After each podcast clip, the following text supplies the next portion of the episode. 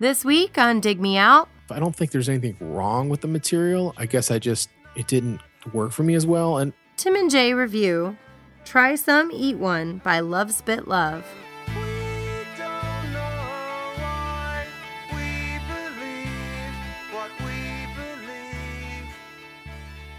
Hello and welcome to another episode of Dig Me Out. I'm your host Tim Minneci, and joining me, as always, my co-host, Mr. Jason Ziak. Jade is episode 227. 227. Um, right now, if you're listening, I will have plugged in the 227 theme song as we discussed on episode 225. So just sit back and enjoy.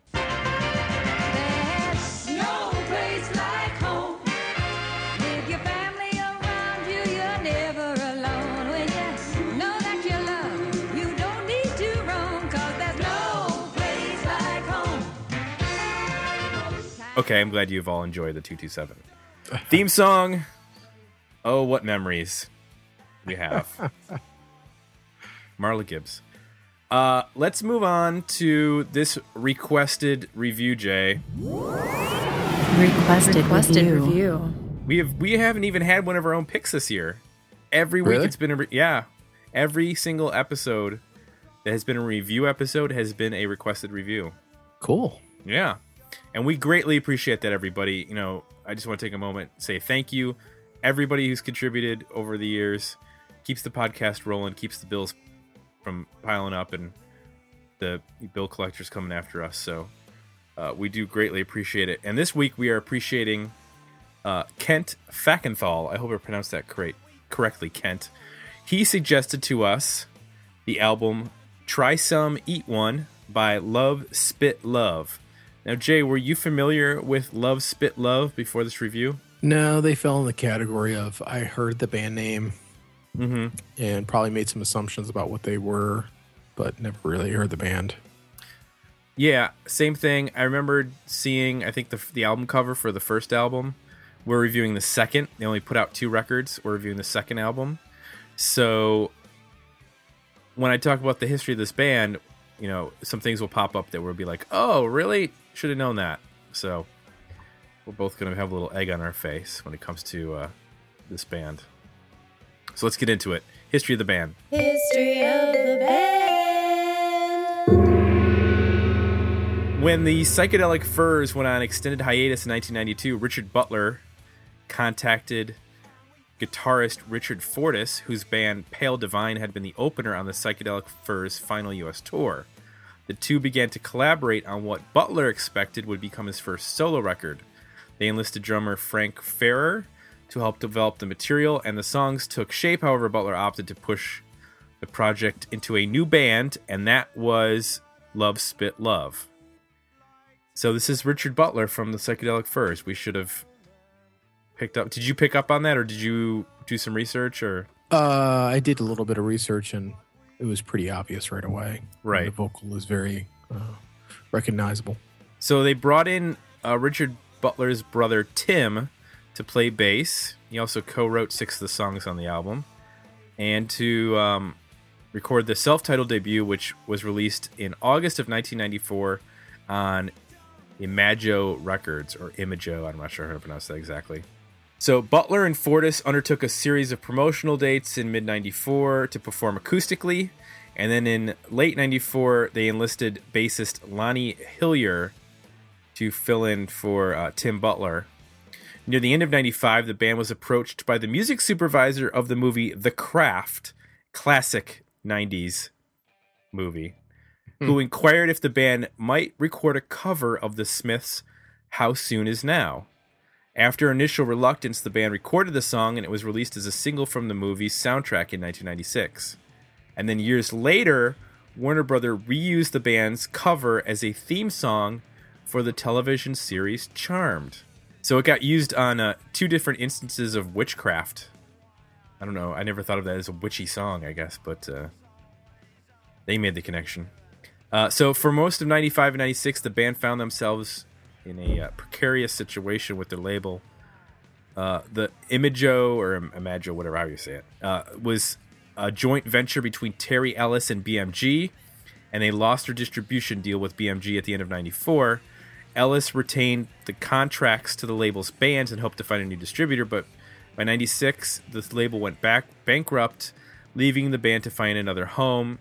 Uh, that later that year, Love Spit Love signed with Maverick Records, that being Madonna's record label, and Chris Wilson replaced uh, Hillier on bass. The band's second album, Try Some, Eat One, which we are reviewing, was released in August of 1997. After touring in support of the album, Love, Love Spit Love spent the rest of the 1990s idle before announcing an indefinite hiatus in the year 2000. And that year, the Psychedelic Furs reformed, with both Richard Fortus and Frank Ferrer rejoining the reformed lineup. So that is the history of Love Spit Love. If you would like to suggest an album for us to review, please visit our request review page at digmeoutpodcast.com. So we did get some Facebook feedback on this album, Jay. Uh, Eric Grubbs says, Fall on Tears is greatness on the same level as the best psychedelic furs. That is high praise from Mr. Grubbs.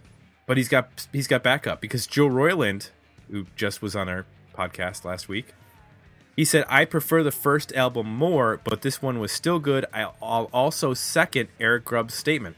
So we have a statement from Grubbs and then seconded by Royland. So I think that means the amendment passes, Jay. No filibuster. No filibuster. It's out of committee.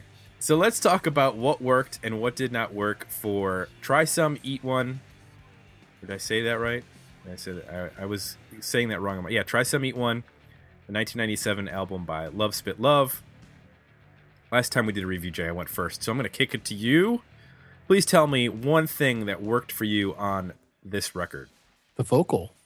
I mean, when you got, you know, a singer with a distinctive voice, distinctive way of phrasing things, a, a great ability to deliver a lyric, you really are best served to build around that. Um, I think, you know, a lot of the better psychedelic furs songs do that. And um, I'll say that the, I think the better songs on this record do the same thing. So the one thing that I really liked about this record, I liked hearing Richard Butler go into new territory. Okay. Eric and, and Joe both said that Fall on Tears was like the best, one of the best, you know, psychedelic furs songs, which I'm not going to disagree with, but I liked hearing him do some stuff that didn't sound like psychedelic furs. Examples of that would be uh, track 11, More Than Money.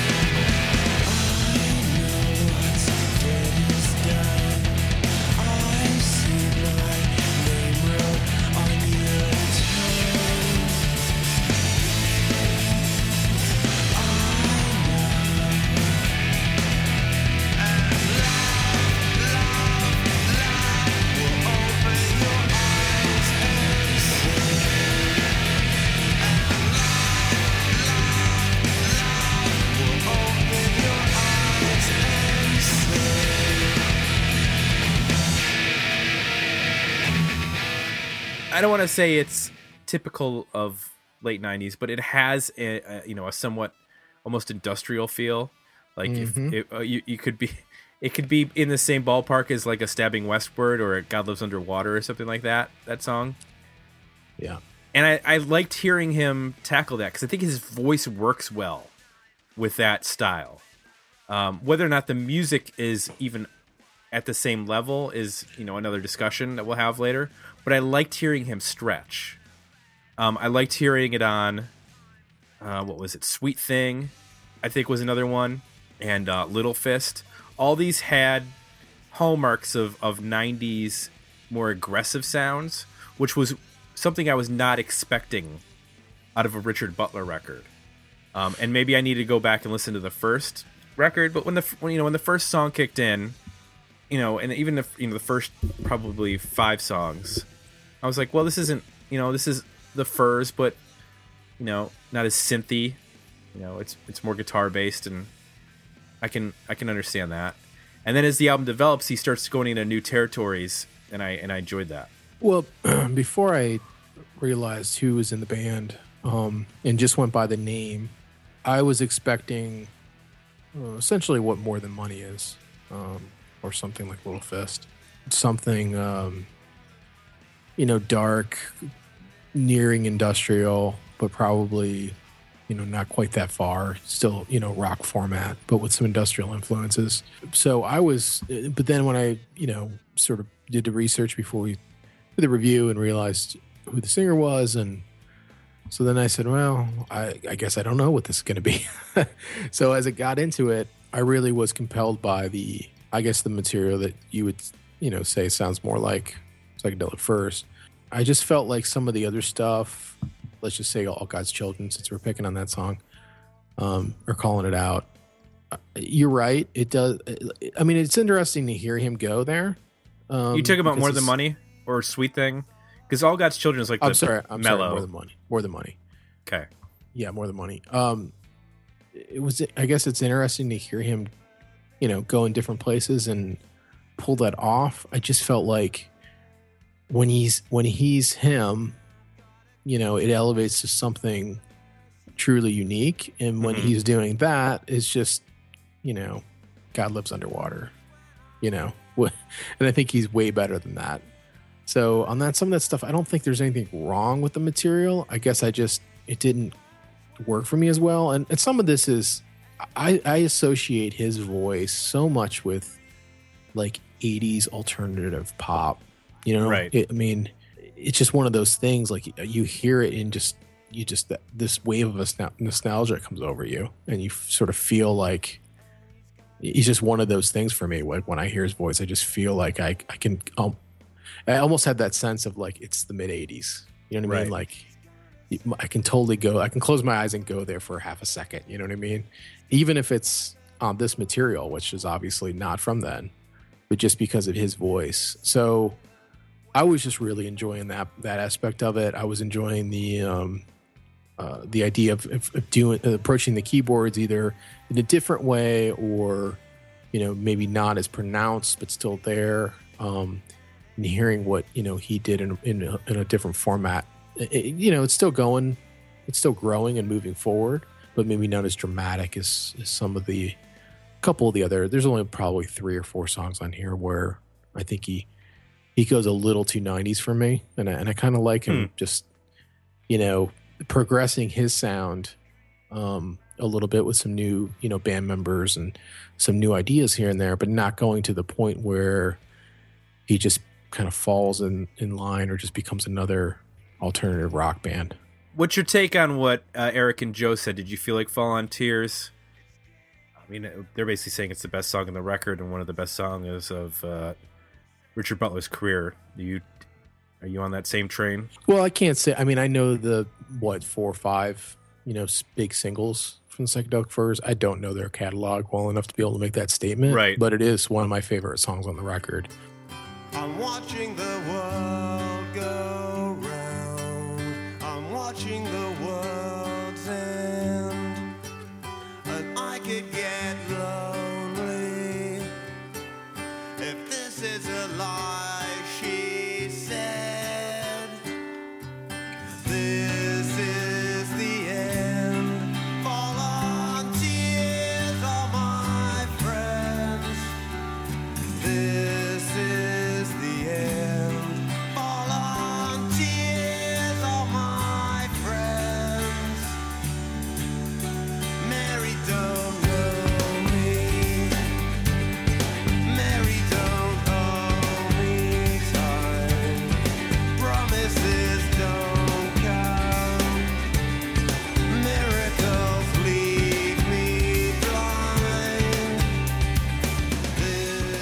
I like that he can do kind of mid tempo. He can do lush guitars. You know, he can.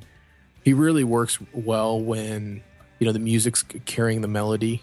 Uh, sometimes, um, and he can and he can kind of play off of that, like either uh, push it in another direction or follow it at times or let the in the case of like long long time he lets the guitar kind of take the hook so he'll deliver the chorus and then there's a kind of a little music break there but as they go back into the verse and the guitar plays a, a melody that kind of becomes as hooky as the uh, the vocal is Mm-hmm. which reminded me of the the psychedelic furs song love my way you know where the key that keyboard melody is almost Right. as important as the vocal hook and they sort of work off of each other in a really great you know kind of balanced way so you know that's when this for me when this record works it, it approaches that kind of dynamic which is uh, i found enjoyable I'll have to say I, I spent a lot more time with the lyrics to this song than I probably have with any psychedelic furs song. Mm. Um, I was there's a lot of interesting, and you know I I, I took it in the direction that you know this is a guy who's who's already had his big career essentially, so he's a, he can kind of say what he wants to say. He doesn't have to worry about writing pop lyrics. So like a song like Friends is a very interesting lyrically song or, or it's a very interesting song to analyze because he's basically talking about how um, he has to be around people you know he has to be in conversations and he has no interest into speaking to anybody. You know he's got a he has a party there's a line where he's like somebody's got a party where i go. I wish i lost the invitation. There's nobody there i know. Conversation gets too loud. Too many people want to talk. I wish they'd turn it all down and everybody's got a million different points of view. But when you're looking out the window that they're looking through don't you think it's kind of stupid trying to jump into the rat race? Try, train that's going the same way too there's a thousand better ways that I could spend my time than a conversation with somebody. and it's just it's so angry, but I, I kind of love it because he's kind of unleashed. You know, he doesn't have to write pop singles and pop love songs and that sort of thing. Can cover that in a couple different songs on the record. Yeah, and I'd rather him deliver that lyrically than music. Sometimes musically, you know, Mhm. it, that song's kind of got a. I don't know how would you describe the feel of that song. It's really bouncy and is it vaudeville I don't know. It's almost kind of like a old. Yeah, it's got a kinda- it's got a bounce. It's got like a swing yeah, to it. and uh, It's like bump you know, bump bump bump bump. bump. It's almost yeah, yeah. yeah, and it, it, the lyrics, the darker lyrics, kind of play off of that really well, as opposed to when you've got dark lyrics and dark music, and it loses a little bit of the interest factor when you don't have that contrast.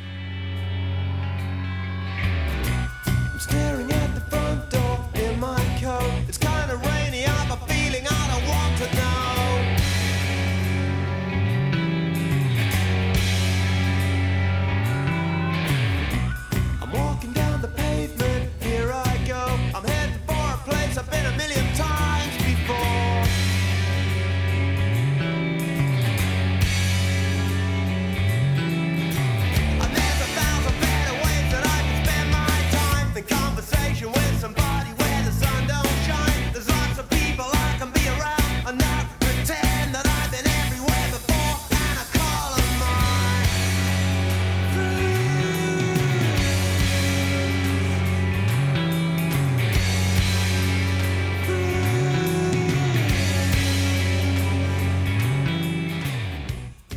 Didn't work for you on the record? It really, it was just that. I mean, it was just um, let's see, more than money. Um, there were some songs like uh, last track, November five. It's okay, but it, it kind of goes in the weird place in the middle. Gets like Jane's Addiction-y.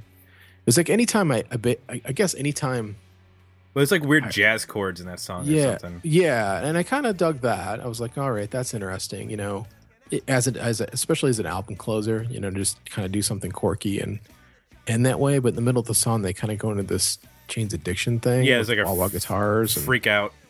yeah, and anytime it, it the, this record made me think of another band from the '90s, I liked it less. I just hmm. I wanted it so I just wanted it to stand on its own and be classic, you know. Another band I heard a lot that I actually liked hearing was the Jam, and, and the way that he phrases things and and some of the the approaches on some of these songs. It, it reminded me a lot of Paul Weller and I like that because I'm like, oh, that's probably you know somebody who is either an influence on him or somebody you know Sure. kind of a peer. That makes sense. But like when I heard Jane's Addiction or Nine Inch Nails or even like uh, I don't know the timing of this, but I felt like Little Fist f- sounded a l- little like Catherine Wheel to me. Yeah, it's funny you mentioned that because I, I when I heard I th- it might have been that song. That kind of reminded me of uh, of Happy Days or Wishville, Yeah. and I was thinking like, oh, when when when Rob Dickinson was trying to inject more personality Mhm. in, as a vocalist after like Ferment and and Chrome, where he was the the vocal was a little bit more buried. Like this is kind of where he should have been going. Like they shouldn't have gotten louder with like Happy Days. They should have gotten you know cleaner and got rid of the, the chorused guitar and the chorused vocal and the delay and stuff like that. But the getting the band huge around him almost made his vocal smaller. When Yeah. if the band had been a little bit smaller, which they were on Wishville, then his vocal was allowed to shine a little bit more. But by then, I think the band was kind of burnt out. Uh, but I definitely heard Catherine Wheel a couple times, and, and Rob Dickinson specifically on this record, just as a tur not like an influence or anything like that, but just like I, I could kind of hear, or maybe Rob Dickinson was listening to psychedelic furs. Yep. Uh, yeah, and, and and to your point about the band getting bigger, look, I mean, I love riffs. I love big rock sounds, you know. Um, but to your, I think uh, I'm totally on the same page about with this band, you don't want the the band to get bigger than the voice, and uh, even even I wouldn't say like you know, there's some songs holistically work, but there's parts where I'm like, ah, I would have done this different. So like, I think "Believe" has kind of got like a real simple, uh, big chord chorus with breaks in it, and uh, it's just an opportunity for him to. He kind of just follows in line and, and fills in the space, and it, it's not. That's not really what I want from him. You know what I mean? So Yeah, I almost wish that like they would have did it would have done a different chorus or I don't know if maybe you know in that format he just it's a little bit uh he just kind of fell in line with what the guitars were doing because they were so big you know it's like big riff here's the space Mhm. okay I guess I sing just moments like that where you're like ah you know that could have been a little bit better or you know you could have pulled back and just let him let the vocal come forward a little bit more built built the song I guess maybe more importantly built the song uh, a little bit more around the vocal at times. Um, so it's a, it's a little inconsistent that way. The, uh, another thing I liked quite a bit on this record was uh, the bridges. There's a lot of great bridges on this record where you know the chor- the verse will be interesting and the chorus will be like, ah, it's okay, and then they get to the bridge and you're like, oh, that was so good. Like, you know, like they just throw these parts in either towards the end of the song or or a traditional bridge would go that are um, I would say at least half half the record has moments like that where you know it's just a great chord change or just a different shift in the melody, and it kind of makes uh, a couple of these songs, which are you know pretty good but not great, great just because of the the they add that extra part that's uh, really brings it together.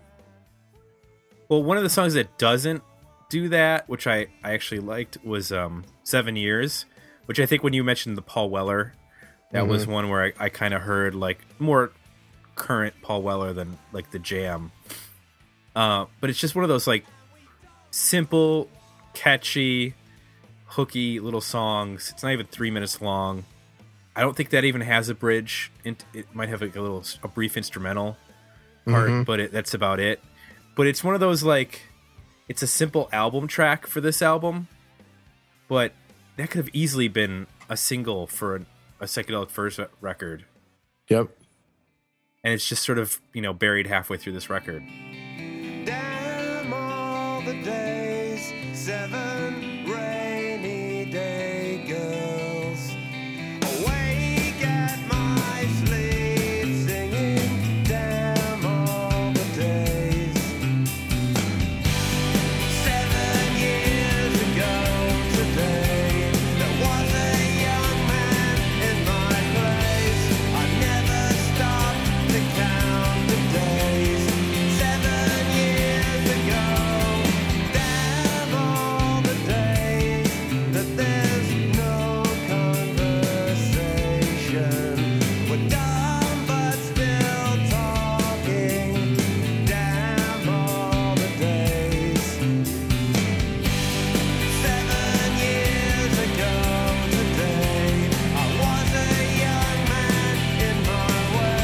It is a nice little song. It's um, it's real short, Yep. simple. It's folk, you know, like it does what I like. You know, it's folk. His voice is driving those verses. The bass player on this record's really good, or at least the bass parts are. Uh, does a really good job on some of the better songs of uh, really supporting the melody. Can do some some of the sparser parts, kind of fill in the space and do some interesting things that they don't get in the way. They just kind of overall make it feel, I don't know, fuller and just more melodic. Um, and that's a song where I think, you know, it's it's pretty simple, but when you listen to the bass part, you're like, oh, that's really nice, and it's really supporting the melody and uh, playing a big role. So this album came out in 97. Do you feel like for 1997 there's an obvious single? Hmm. 97. Where were where what was going on in 97? Give me a point of reference. Well, Are we in, are we into uh where are we at? You're you're into um, Limp Bizkit, Spice Girls. Second Foo Fighters record is huge. Mm, Um, you know that kind of stuff. I don't think so.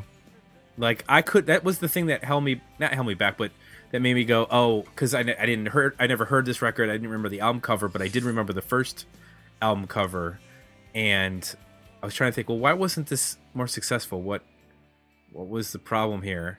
Because it's not even like you can't even find this hardly anywhere to listen Yeah. to it. And I think it's because there's it was the time frame in which it was released. Like seven years. If this would have been released maybe two or three years earlier, seven years could have been the lead single. I agree. It, there there were a couple years late with this kind of thing. When was uh I feel like there was moments in the 90s where we had like 80s pop bands kind of res- resurface. Well, like Duran Duran, yeah. and, uh, I just felt like there was like some of those bands that were alternative pop or uh, new romantic or whatever would have opportunities, and that was probably 95 and before, right? By 97, like things got dealt so dumb. right? Or maybe even like late at the very end of the 90s, early 2000s. So for for like Duran Duran, 93 is when um Ordinary World and Come Undone were released, and those were huge singles. Yeah. So then after that, the next record was Thank You, which was a covers record. Yep. And they got a couple singles off of that one. I believe White Lines was a a single from that record. And then apparently Perfect Day was released as a single well. But I remember a video for White Lines. Didn't um didn't the modern English uh, I'm out with you didn't that get some kind of like re did, wasn't that kind of a hit again in the 90s somehow like re-recorded or re-released or something do you remember that Well, um I'm trying to think. was it used in a commercial maybe or a TV show or something Well, it was originally released in 82. yeah Um, and then it got it hit the U.S. charts in in '83, and then they re-recorded it apparently in '90, and it actually got up to 76 in the Billboard Hot 100. okay so like 90 Yeah, early 90s yeah. yeah so again it was like 90 to 94 4 or 5 was probably the time when this band would have had most uh easiest path to uh getting some singles on the radio Perhaps you're thinking of the um, acoustic cover that Jason Mraz did for the 50 First Dates movie, oh god no which I'm sure was to a with a reggae beat. I had to, I have to guess. no i think oh it was uh uh modern english line was risen um Phillips in 1990 and everything is bad in 96 also in the early 90s i melt you with, with you was played in a successful burger king ad Oh, okay. That's probably it. yeah Well, we've we've gone a far afield here. Uh, let's get back to Love Spit Love. Let's give our r- overall ratings for this record, Jay. Worthy album, better EP, decent single. Where do you lie on our scale? it's a worthy album for me. Um, I like this quite a bit. It's uh, got me uh, interested in the first record. I'm gonna give that a spin and see see what I think and compare the two. You know, on most of these reviews, if it spurs me to go spend time with you know records before or after. It's it's Mhm. it's a full good record. So um, yeah, there's probably two, maybe one or two songs on here that I could drop and be happy. Um, but for the most part, uh, I think it's pretty pretty solid. And if you'd like Psychedelic Furs, I think it's a good sort of next step Yeah, progression. I agree with that. I'm also to where the album. I, I would probably cut this down to ten songs. Uh, November fifth, like you mentioned, that the Jane's Addiction jam just kind of wrecks the song. I think if that had been just like a two minute long, sort of with the way it starts as being just a you know acoustic guitar and doing the some of the jazzy stuff, Yeah. that's fine. Make it two minutes and the record. Um, I I also was not a huge fan of um, All God's Children. I think I it's because I don't love his voice with slower stuff. I like him Really? to have a bit of a tempo behind it. I don't mind his voice of slower stuff. I just think it's not a great song. It's just kind of That could be it too. it's probably it's probably one of the weaker um, from a music songwriting standpoint one of the weaker songs on the record Agreed. So we need to thank Kent Fackenthal for suggesting this album. Two worthy albums from myself and Jay. And of course, if you would like to suggest an album for us to review, please review, please visit our request review page at digmeoutpodcast.com. Um, right now, we're just doing regular old open reviews, but we're to have some theme months coming up. And there might be an opportunity to request an album that fits in with one of our theme months. So keep your eyes and ears open for that. And of course, if you like what you heard, please consider leaving us some positive feedback over at iTunes. Um, that's it for me and Jay. Next week we'll have an interview. Uh, not sure. We've we've done a couple interviews. I'm not sure which one's going to go up, but I, I think I got an idea which one's going to go up. But you have to find out once that gets posted. That's a call to tease, which I don't do very well. But anyway, uh, for Jay, I'm Tim. We're out. We'll be back next week with another episode Dig Me Out. There's no place like home. With your family around you, you're never alone. When you know that you love. Join the conversation about this episode at digmeoutpodcast.com, where you can find links to our Facebook page and Twitter feed, as well as links to our request a review and merchandise pages.